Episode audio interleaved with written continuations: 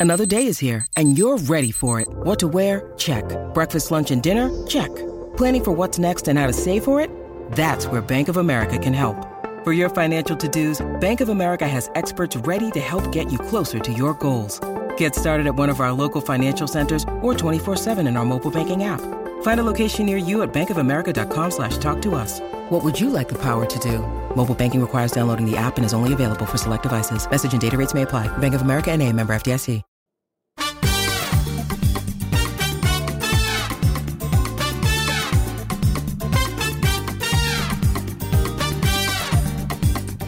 Hello, Get Booked listeners. Welcome to The Hand Sell, a special weekly installment of Get Booked that's all about books that we just can't resist shouting about. This is Amanda Nelson, and today's Hand Sell is His Only Wife by Peace Adzo Medie. Let's hear from our first sponsor before we get going.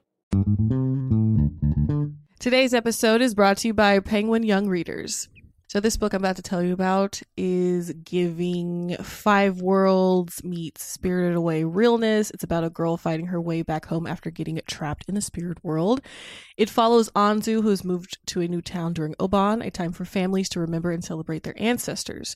And ever since her Obaachan died, Obon has lost its magic. She doesn't feel much like celebrating anymore. So while avoiding holiday festivities, Anzu spots a stray dog down the street, a dog that seems to be staring right at her. So when she chases it, she slips and falls down a bridge, losing consciousness, and when she awakes, she's in the Shinto underworld known as Yomi. The stray dog, she finds out, is actually the gatekeeper of Yomi, and he warns her to return to the human realm before it's too late. Like I said, Miyazaki realness um, I'm super excited for this. So make sure to pick up Anzu and the Realm of Darkness by Mai K. Nguyen. And thanks again to Penguin Young Readers for sponsoring this episode. Today's episode is brought to you by Bloom Books. Charming, easygoing, and rich, Xavier Castillo has the world at his fingertips. He also has no interest in taking over his family's empire, but that hasn't stopped women from throwing themselves at him unless, of course, the woman in question is his publicist. The cool, the intelligent, the ambitious Sloane Kensington, who is a high powered publicist who's used to dealing with difficult clients, but none infuriate or tempt her more than a certain billionaire heir with his stupid dimples and laid back attitude.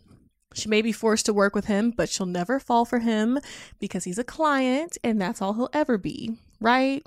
Right, girl, like we all know. So, just in case you didn't know, author Ana Huang is the best selling author and book talk viral author of the Twisted Love series, the King of Sin series.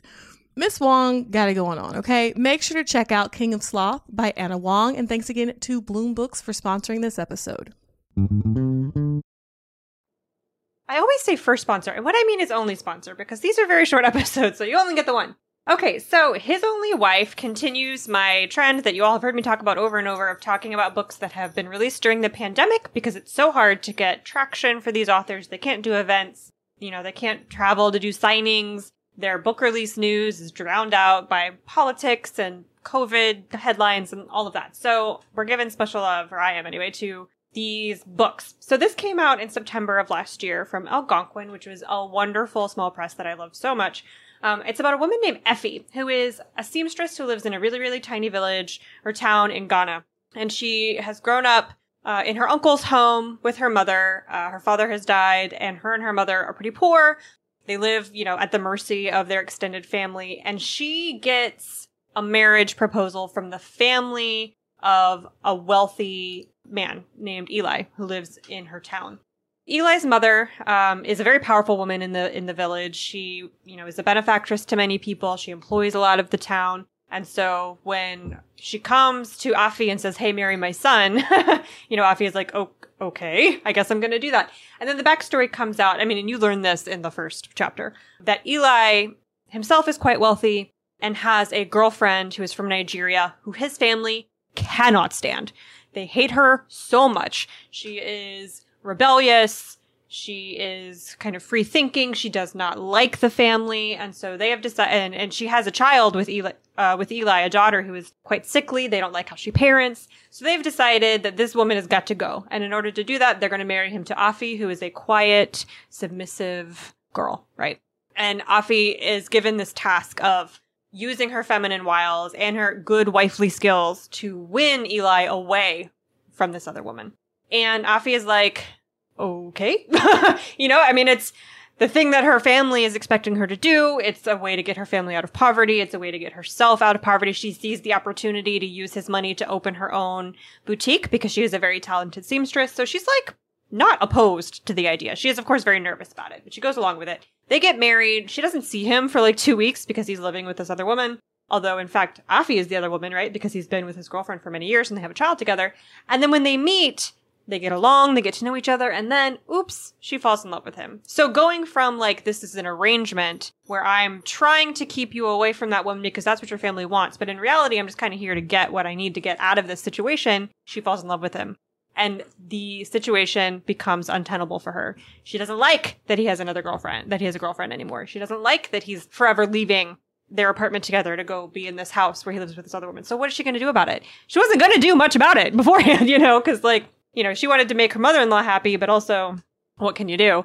But now things are different. Now she loves him and wants him for herself. And then she has a son. So it becomes even more complicated. So I read this from the perspective of like, you know, Westerners, we tend to have a very elevated perspective of our social traditions. And I am a person who likes to think herself kind of evolved it, when it comes to you know matters of the heart, and monogamy, and things like that. I'm not like super into traditional monogamy. It's not a thing. I'm divorced. It's like you know I've been there, done that. I have no plans of doing that again. Right. So when she marries this man who has a girlfriend so that she can have the money that she wants to have to live her life and run her own business, I'm kind of like, that's awesome. Like, you don't have to put up with this dude in your house because he's gone half the time at this other lady's house. You can support yourself now with his money and run your own company and like go with God. That sounds great.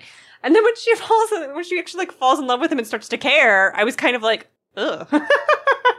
Which was very revealing about like my own ethnocentric or I guess country centric, I don't know, culturally centric ideas about what relationships should quote unquote and should not look like. So that was a weird moment for me. But she's such a fantastic character. Afi is like, she knows herself. She doesn't take any guff. When she sees the thing that she wants, she like goes and gets it. I love her so much. And then that question here that I thought was really interesting is who is actually the other woman in this situation? Or even is the, is there one? You know, because she gets really mad at this other woman. She wants her to go away and all of that. But isn't Eli really like the jerk here? Eli is the one stringing them both along. So it's a really interesting statement on the ways that we can blame in, in moments of what we consider to be infidelity, blame the wrong person, right? When it's, it's our partner who's done us wrong. It's not this other person who doesn't owe us anything, you know? So that's all. It was all just a very interesting thought experiment. It's really fast paced. Like a lot is happening. It's just a nice, uh, like family drama, which I, I really like. I'm like into that right now. You know, it's February as of this recording and I'm reading a lot of family dramas because we're all stuck in a house with ourselves and our families having our own family dramas. So yeah, that's His Only Wife by Peace Adzo Medie. Thank you so much for listening. Thank you to our audio editor, Jen Zink. You can find more book recs at bookriot.com. We've got lists, we've got essays, we've got all kinds of things. And of course, we have more podcasts, which you can find at bookriot.com slash listen. You can email us at getbooked review us on Apple Podcasts. You can find us online. I'm on Instagram at I'm Amanda Nelson. It's mostly dog content, I'm going to tell you. My co-host, Jen, is on Twitter at Jen IRL, Jen with two N's, and Instagram at I am Jen IRL. And we will be back on Thursday.